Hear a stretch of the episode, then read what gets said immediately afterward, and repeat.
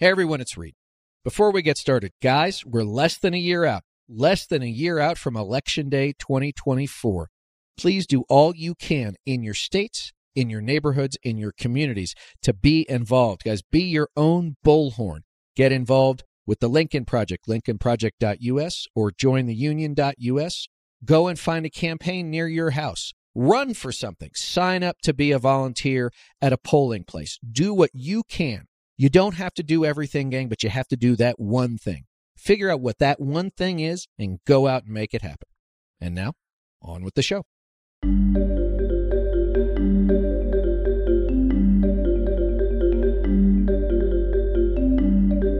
Welcome back to the Lincoln Project. I'm your host, Reed Galen. Today, I'm joined by author, television writer, and producer, and former federal prosecutor, Jonathan Shapiro. Jonathan has spent over two decades writing and producing some of television's most iconic shows, including The Blacklist, The Practice, Life, and Boston Legal. If a career in television wasn't enough, Jonathan spent a decade as a federal prosecutor and as an adjunct law professor at Loyola Law School and the University of Southern California's Gould School of Law. He is a graduate of Harvard University, a Rhodes Scholar at Oriel College, Oxford University, and received his law degree from the University of California at Berkeley. Today, he's coming to us from Los Angeles to discuss his newly released book, How to Be Abe Lincoln Seven Steps to Leading a Legendary Life, which is now available wherever fine books are sold. Jonathan, welcome. Thank you, Reed. I'm honored to be here. I'm a, I'm a longtime listener and a first time caller, a huge fan of the Lincoln Project. So it's great to be here. Well, you know, we don't get to do much Abe related stuff that often, so I'm glad I have the chance to do this. So let me ask you this I just looked this up right before we started recording. There have been 15,000 books written about Abraham Lincoln, our 16th president. 15,000. One, why did you think we needed the 15,000th and first?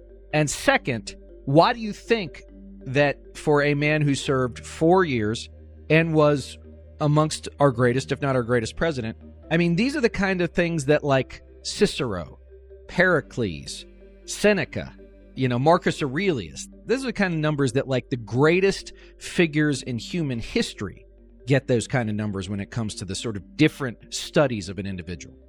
Well, it's even worse than that. I looked at it a little more deeply, and there's actually over 60,000 books written about Abe Lincoln. So, Abe Lincoln is, I argue in my book, How to Be Abe Lincoln, the greatest American who has ever lived. And I have to say, my good and great friend Stuart Stevens, when he got involved in the Lincoln Project, got me thinking about how can I light a candle rather than just curse the darkness? What could possibly help us through this period of division we're in? And I thought, you know, Abe Lincoln lived in a time that was even worse than this. And his seven steps to being Abe Lincoln could not be more timely or relevant. It's really interesting to me that you talk about Marcus Aurelius, Seneca, because, of course, Abe Lincoln was a Stoic. And in his personal library, he had Marcus Aurelius. And also, the uh, people who compiled the book of Deuteronomy were writing at the exact same time. And so there are a lot of Stoic philosophy and books that I was raised with. So I just wanted to write a book that could help us all become better citizens, better Americans, and happier people. And I thought you can't get a better role model than our 16th president. So it's sort of self help from old Abe. The Latin word you're, you're looking for is chutzpah. Who in the name of God would write a book about Abe Lincoln when there are 60,000 already written? And I thought, well, nobody's written a how to book. And I thought, you know, I love Jon Meacham's book, And There Was Light. I actually ran into Jon Meacham uh, this summer and told him how much I loved the book. And I told him that my book is the exact opposite of his. His book is uh, over 720 pages long and fabulous book. While I was reading it, falling asleep, it fell on my chest and I thought I was being suffocated. Every page is brilliant. It doesn't necessarily fly by. I wanted to write a self help book that's 165 pages, which is what most self help books are, where I give you seven steps. I put it in acrostic so you can't forget it. And I guarantee you something. I could never guarantee a result as a lawyer. That's a violation of the rules of professional responsibility. But as a writer, I can guarantee you if you read this book, you will create the conditions to live a much happier and better life. Well, and so let's go through your acrostic. So they are laugh, improve, navigate, collaborate, object, love, and now. You know, as you talked about, and whether or not it's Meacham's book or many of the other books written about Lincoln, Lincoln was a, an inveterate storyteller, a raconteur. He was very funny, which, you know, the people that came to visit him, many of them loved it. Some of the people who were the more serious types of his cabinet thought he was a baboon, as Edward Stanton called him, right? You know the great story about that. Stanton calls him a baboon, and a journalist asks him what Lincoln thinks about Stanton calling him a baboon. And Lincoln said, Well, I'm not insulted. What worries me is Stanton is usually right. But that's a level of self deprecation that is lost not only amongst politicians, but anybody, well, too many of us certainly, but also really anybody of note. The idea of displaying that level of vulnerability is not the kind of thing that people really today see as strength. You're exactly right. And so the first step to being Abe Lincoln, as I say in my book, is to be able to laugh. And admittedly, I'm married to a comedy writer for 28 years who used to write on Friends and Roseanne, and she co wrote the lyrics to Smelly Cat. So laughing is very important to me. And it was just or even more important to Lincoln. Lincoln said that if he did not laugh, he would cry. And elsewhere, he said if he did not laugh, he would not be able to continue to live. He suffered from depressions. At least on two occasions, his friends were worried enough that he might hurt himself that they took the razor blades out of his bathroom. And there were critics. I'm so glad you mentioned the critics. Horace Greeley, newspaper publisher, swore that he never found Lincoln funny and couldn't remember a single story he ever told, which says more about Horace Greeley than about Lincoln. But people used to go to the White House for the jokes more than to see the president. And Lincoln was unable to stop himself. There were those who thought he had a, a kind of a Tourette syndrome where he just couldn't stop joking. I always thought, and you can correct me, I always thought you guys called yourselves the Lincoln Project not just because Lincoln was our greatest president, but that you recognized the power of laughter to create community.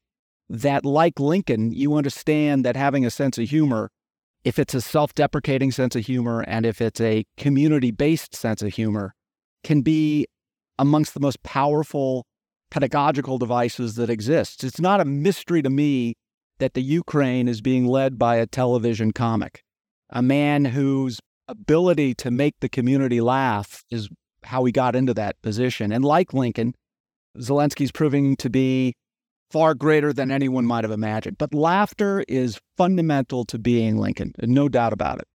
All right. So then, you know, we move on. He's laughing, but as he's laughing, he's now improving. He thought that self improvement was a key thing. Now, remember, too, that this was a, you know, the famous log cabin born to a family that never really had much of anything. His father was terrible at business. He finally became an attorney, but at the same time, he read all he could. And he obviously, you know, look, I think at one point you said, you know, he lost an election for, you know, that was at the U.S. Senate against Stephen Douglas.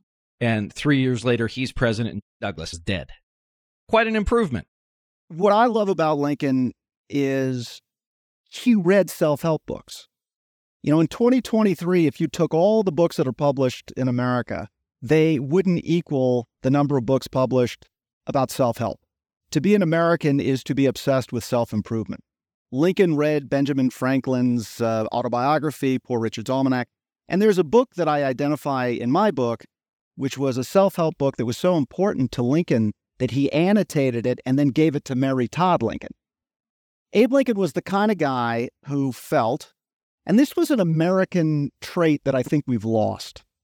Abe Lincoln thought that if he was just given the materials, he could teach himself anything, and that he had a moral obligation to do so. That improvement of sacred skills was the hallmark of being an American. It's why Emerson wrote the book Self Reliance. And I give you one example of it. On Mount Rushmore, there are four faces. Three of those faces belong to surveyors Washington, Jefferson, and Lincoln. The difference is Lincoln taught himself how to do it. He accepted a job as an assistant surveyor, then got a book on surveying, and then at night, after a hard day work on the farm, he taught himself how to be a surveyor. Now, in my book, I give you a site to go to look at the book that Lincoln used to become a surveyor. And I challenge you to do any of the algebra problems in that book. They're really complicated. All right, Jonathan, this is your first time on the show, so let me admonish you. I was told there would be no math. All right. You can skip that part of the book. You know, there's none of this will be on the final. but Abe Lincoln was the kind of guy who, talking about laughter, he was obsessed with seeing other comics. Even as a little boy, he would go see preachers give sermons for the sole purpose of learning how to mimic them better for his friends. I mean, this was a guy that we would have loved to hang out with. There were people who spent their whole careers working for Lincoln for the laughs, for the humanity of the guy. And when you say we don't have a lot of that in our leaders today, you're not kidding. But it's absolutely required that all of us, rather than curse the situation, be Lincoln. Support for the Lincoln Project podcast comes from Odoo. If you feel like you're wasting time and money with your current business software, or just want to know what you could be missing, then you need to join the millions of other users who've switched to Odoo. Odoo is the affordable, all in one management software with a library of fully integrated business applications that help you get more done in less time for a fraction of the price. To learn more, visit odoo.com slash Lincoln.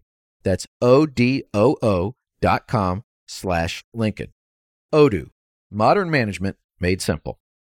I want to talk about the improvement that you talked about as far as Americans are concerned, because the idea of hard work is not simply that you go out and you toil the same field every day, right? Although some people might do that, was the idea that if you toiled your field well enough, you grew enough crops, maybe you had a nicer house, you had a family, Maybe you bought the field next to you, right? There was always a ladder that you could climb. No question. But you had to do the work, regardless of what it was or what it is. And now it's like, how do I make as much money doing as little as possible to be as famous as I can for doing as little as possible and making as much money as I could? I'm probably being unfair, but that's, you know, you could make a commentary on, you know, look at 900 reality TV shows or game shows or, you know, America's Got Talent or singers or whatever the case might be. It's like, okay, I don't want to necessarily, you know, write songs, play in my garage with my friends, go to the open mic nights, play in the clubs, right? Do this, finally get picked up. I'm going to go on American Idol because I can cut through all that. And if I have at least eight good nights, Jonathan, then I'll be famous, I'll be rich, and I'll have, you know, some broken down songwriter write my songs, and I'll have just enough of a career to live on the royalties, right? So I say in my book that uh, if you want to be famous for fame's sake, this book cannot help you. No book can help you. And I say that these are seven steps to leading a legendary life. And in my introduction, I say, I use the word legendary the way that Lincoln would have understood the word, which is worthy of fame. That is worthy of being esteemed by your fellows because of the life you have led and the contributions you've made and the virtues you've embraced. And this is not me guessing. Lincoln told us this is how he meant legendary. He famously said when he was a young man, I'm quoting from the book, every man is to have his peculiar ambition. Whether it be true or not, I can say for one that I have no other ambition so great as that of being truly esteemed of my fellow men by rendering myself worthy of their esteem. See, we've gotten sidetracked in America. It used to be you wanted to be legendary because you deserved to be esteemed by your fellows because you lived by classic principles of honesty, truth, service, etc. Somehow, and I blame my business, I've been doing TV for 24 years, I'm as guilty as anyone. People have decided no, no, no, what matters isn't your virtue or your principles or your sacrifice. What matters is that you've got good cheekbones, and you will do anything for people to look at you, including set your hair on fire. And so this book is meant as a real hope that maybe we can get back to what made America truly great.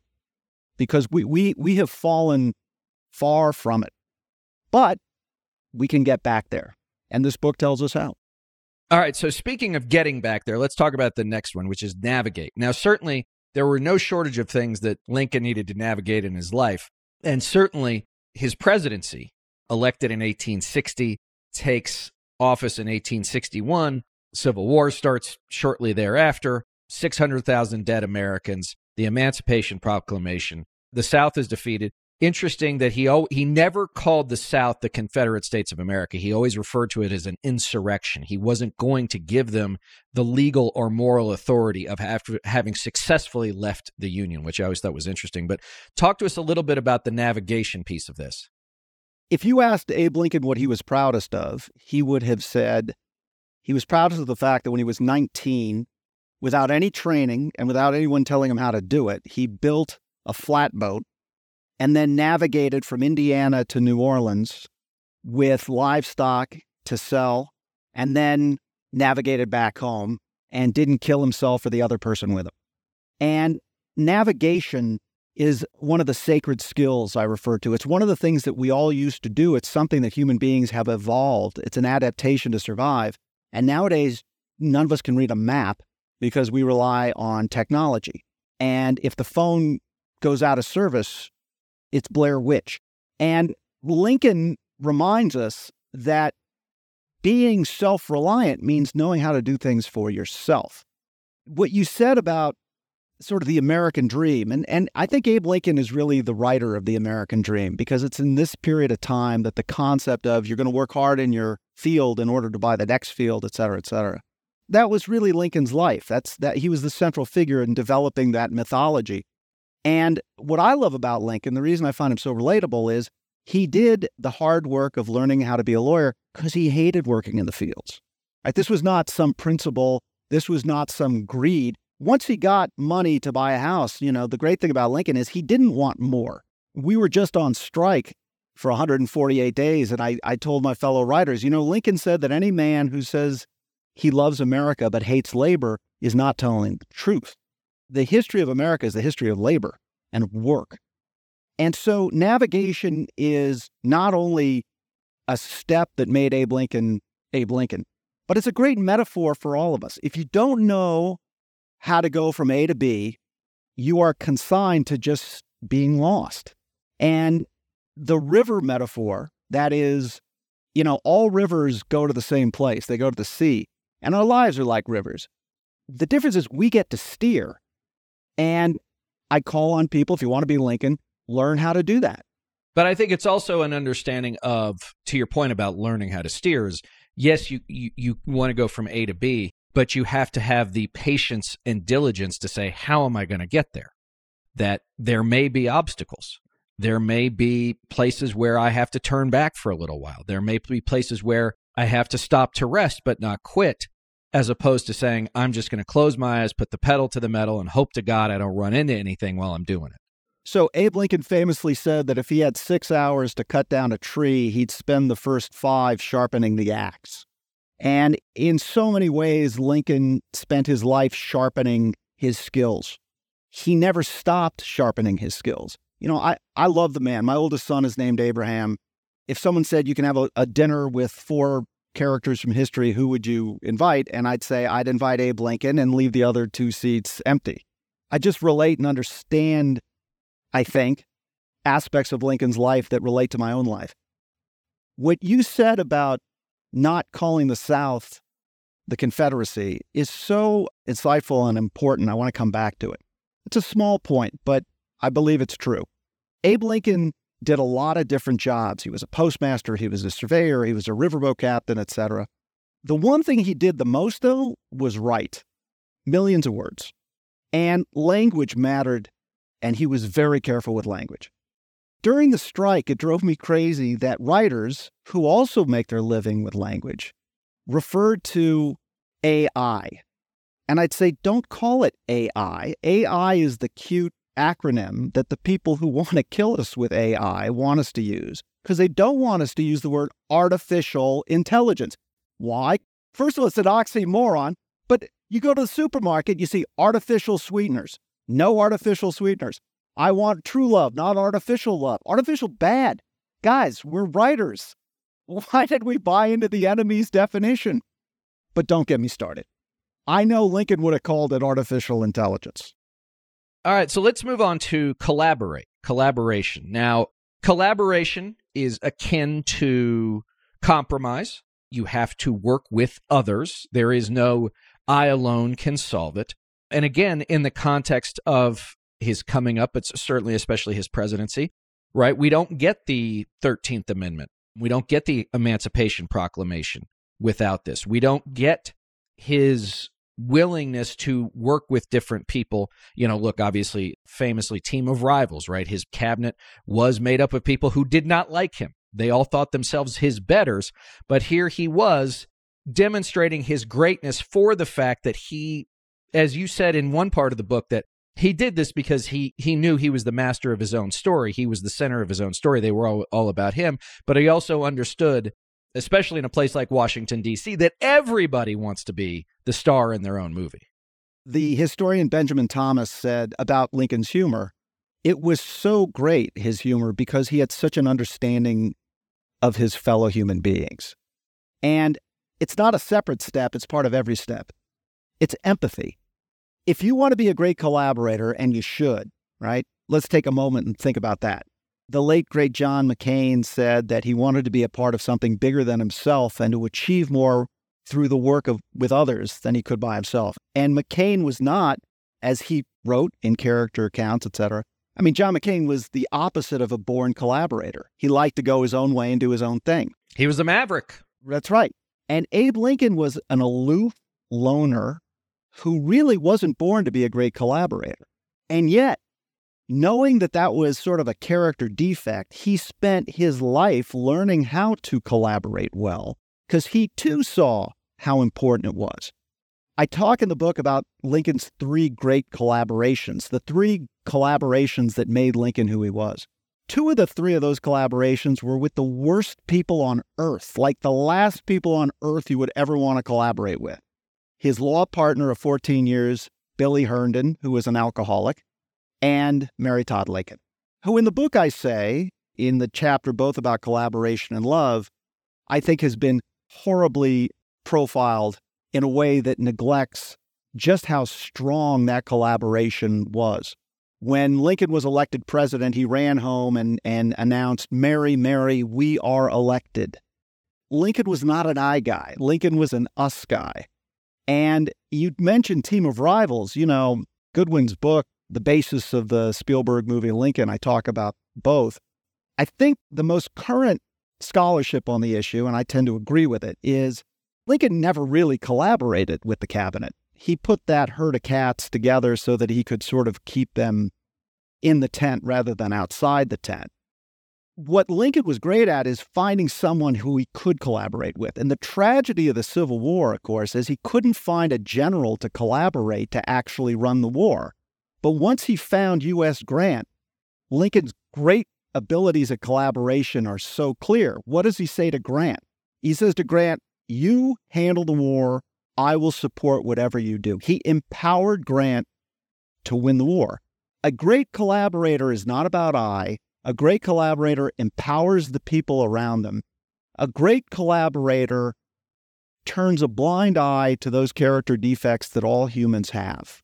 And at the end, a great collaborator doesn't share credit to the degree it's possible. He gives all the credit to the other person. And remember what he said about Grant. He fights. That's right. Right. That's what he'd been looking for a man who fought. That's right. right. McClellan didn't fight. Meade was, you know, milk toast, you know. But finally, Grant fought. He did what needed to be done to win the battle, to win the theater, to ultimately win the war right? And that's what Lincoln needed. Lincoln knew what he wanted. He didn't have the person to help him make it happen. And famously, newspaper reporters asked Lincoln about Grant's drinking. And Lincoln famously said, If you could find the brand of whiskey General Grant drinks, let me know so I can give it to the other generals. Now, Lincoln, in fact, was right. a early proponent of sobriety. He was a reformer who was all but a teetotaler. And he was someone who spoke passionately about the need to not only control drinking in America, but to show compassion to alcoholics. What a great collaborator he was. He knew Grant's problems, he knew Grant's flaws, but he made light of them because he wanted to be a good collaborator with Grant. And you know, it takes empathy to be a great collaborator. It also takes something that we have lost in this country entirely, which is magnanimity. Where is the magnanimity in our country? You know, the idea, the stoic idea that a human being, a man or a woman's greatness, is often displayed in their modesty and in how they celebrate others. Lincoln would not have spiked the football. Lincoln would not have declared mission accomplished. And what I love about Lincoln is his modesty was so sincere, and yet his sense of his self worth was so high, and his wisdom was so great, he managed to balance those things, which is another reason he was such a great collaborator. So let's talk about the next step object. It is difficult to be the person who says no when everyone else is saying yes. It is difficult to be the truth teller when no one wants to tell the truth, when the truth is the enemy, not a commodity or even unknown, or in some ways, our political opponents try to make it unknowable. And I think of, and we were lucky enough almost four years ago now to stand at the Cooper Union in New York City at the lectern from which Abraham Lincoln spoke and gave his 1860 Right Makes Might speech, in which really propelled him to the Republican nomination and ultimately the presidency. And he called out the South for everything. He didn't hold back in a time when you know there were people who didn't want to be quite that strident you know if you're if you're going to take this tack south carolina's already talking about leaving all these other you know there's nullification going on everything else. But when the time came he was not afraid to say i object to this economy. I object to this behavior. I object to this institution. So tell us a little bit about how you see the necessity to object when it is necessary I start with talking about this concept, this relatively new concept of moral injury, the injury that's done on the battlefield when a soldier doesn't object to something that he or she knows is wrong. I say that we, the old term for that was moral cowardice, and it is rife in our society. And I think Lincoln would have said, first of all, never judge people for that. You know, I love the Lincoln Project because the Lincoln Project objected to what was going on, and many of you suffered politically and professionally for it. I'm old enough to realize now that that kind of courage is rare. And we ought to, rather than curse those who don't show it, we ought to more celebrate those who do. When I was at Yad Vashem with my kids, and we're looking at the section of those righteous Gentiles who stood up to hide Jews during the Holocaust, all I could feel was what extraordinary courage and selflessness that took. And we almost take it as a given that if we were in that position, we would have done the same thing. Abe Lincoln is the greatest example of the moral courage to object than any politician I can think of. And I say that for two reasons. He was a one term congressman because he objected to our invasion of Mexico. And while everyone else wanted war and conquest, Lincoln stood against it and got booted. The other sign of his tremendous moral courage is in every aspect of his life, he avoided conflict. I mean, I was a trial lawyer long enough to know how extraordinary it is that Abe Lincoln would always tell litigants not to sue. Abe Lincoln, who made his living off of lawyers out of conflicts, sometimes paid money out of his own pocket to settle a case. That doesn't happen much anymore. He got into a duel at a time where if you backed out of a duel, you would literally lose face and position in society, but he got out of it because he knew he'd kill the guy. That this peaceful guy, nevertheless, objected knowing it would cost so many people their lives and was forced to conduct the bloodiest war we've ever had and what became total war against civilians but he did it because he had to object to slavery, is a beautiful lesson for us. So I guess in celebrating Lincoln, what I'm trying to do, obviously, is celebrate the virtues that matter. And I say in the book, John Wilkes Booth didn't take anything from Lincoln that Lincoln wasn't prepared to give.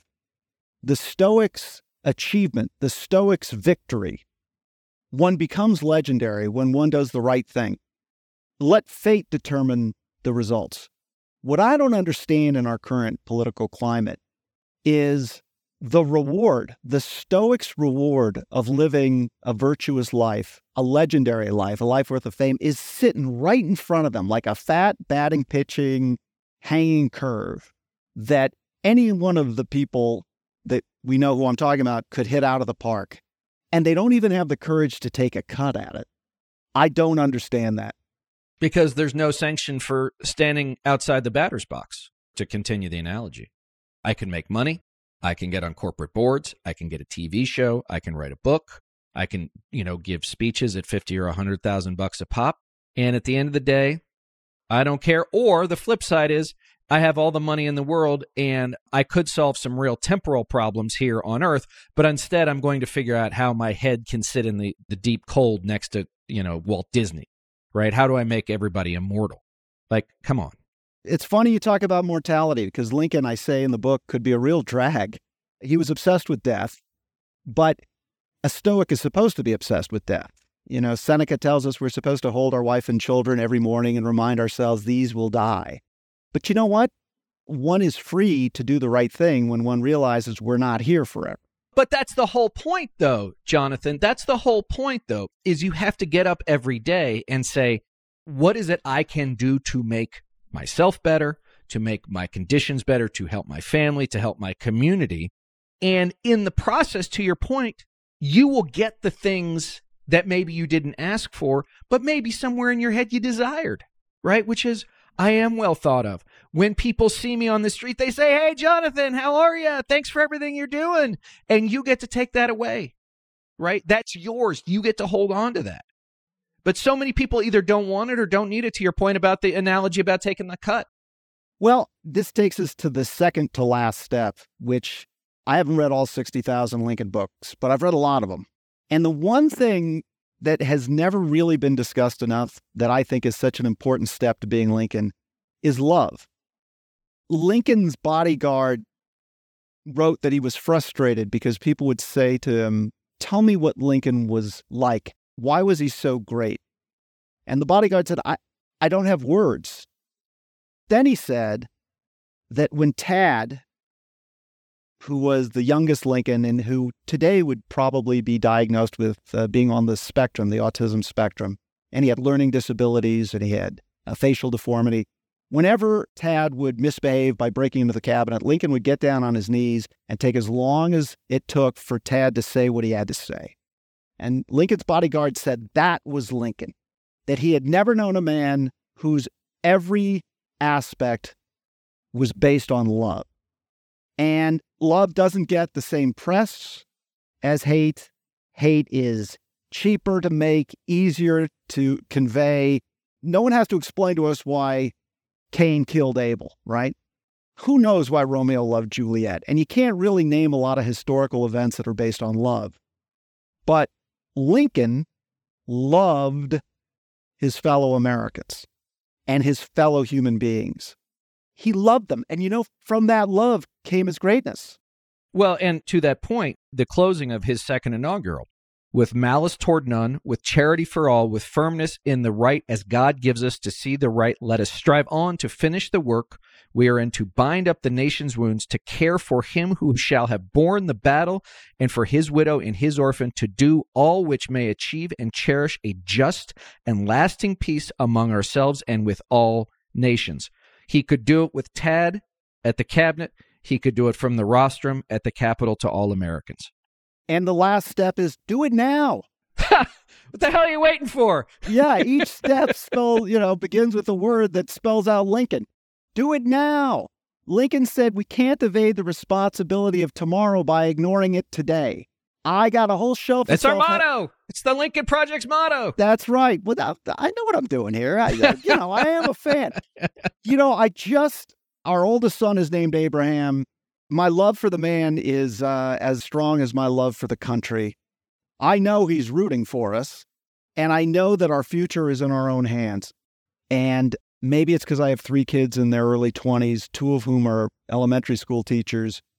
You know, I'm hopeful for the future.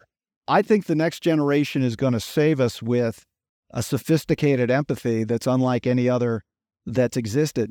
But damn it, those of us who still have 20 good years got to get off our duff and actually do something instead of just complaining. Listen, I, I really do believe to that point and to close out here that your kids, your kids' generation, my kids are on the other end of the tail end of Generation Z. They saved our bacon politically last year. And I think that they will be a key component in doing that next year, 2024. And as I have told many of them, and I've gotten, you know, to, to speak to many young activists, is I'm really sorry we this up for you. and we're doing, there are some of us doing all we can to make sure we can clean up as much of the mess before it's your job to take over. And so I think you're absolutely right. But, you know, just to close on that thought, you got to do it now. But you talk about the darkest days of the Civil War, and we think back, Jonathan. First of all, I think this is a whole other show we could do. So many Americans either ignore history or don't even know it, right? And that's always at our peril.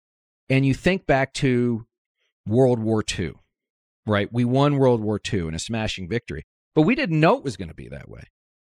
Lincoln and the Union won the Civil War, but for a couple of years, we didn't know that. And remember that Lincoln thought he was going to lose the 1864 election to George McClellan, who was going to be willing to make peace with the South. It always, in retrospect, looks like, well, of course that's how it was going to turn out. But you don't know that, which to your point about doing it now, which is to everyone who listens, and God bless you all for listening, get off our asses, get to work. What did Joe Hill say? Don't mourn, organize? I think it's more true now than ever.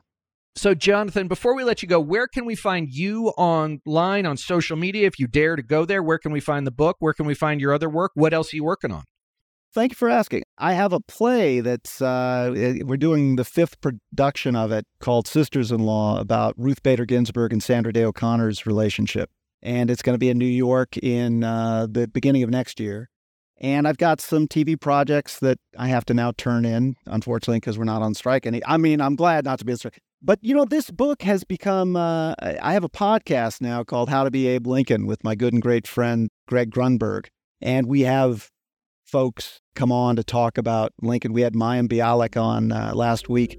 As far as social media, I'm off it, but you can find the book on Amazon and every place where they sell books, and the podcast is on all the platforms. Well, that's terrific, and everybody tune in. As always, gang, you can find me on Twitter for now at Reed Galen, on Threads and Instagram at Reed underscore Galen underscore LP, and on Substack, The Homefront. I hope you'll all check it out. Jonathan Shapiro, thanks for joining me today. I'm a huge fan. Thank you for having me. I'm honored. And everybody else, we'll see you next time.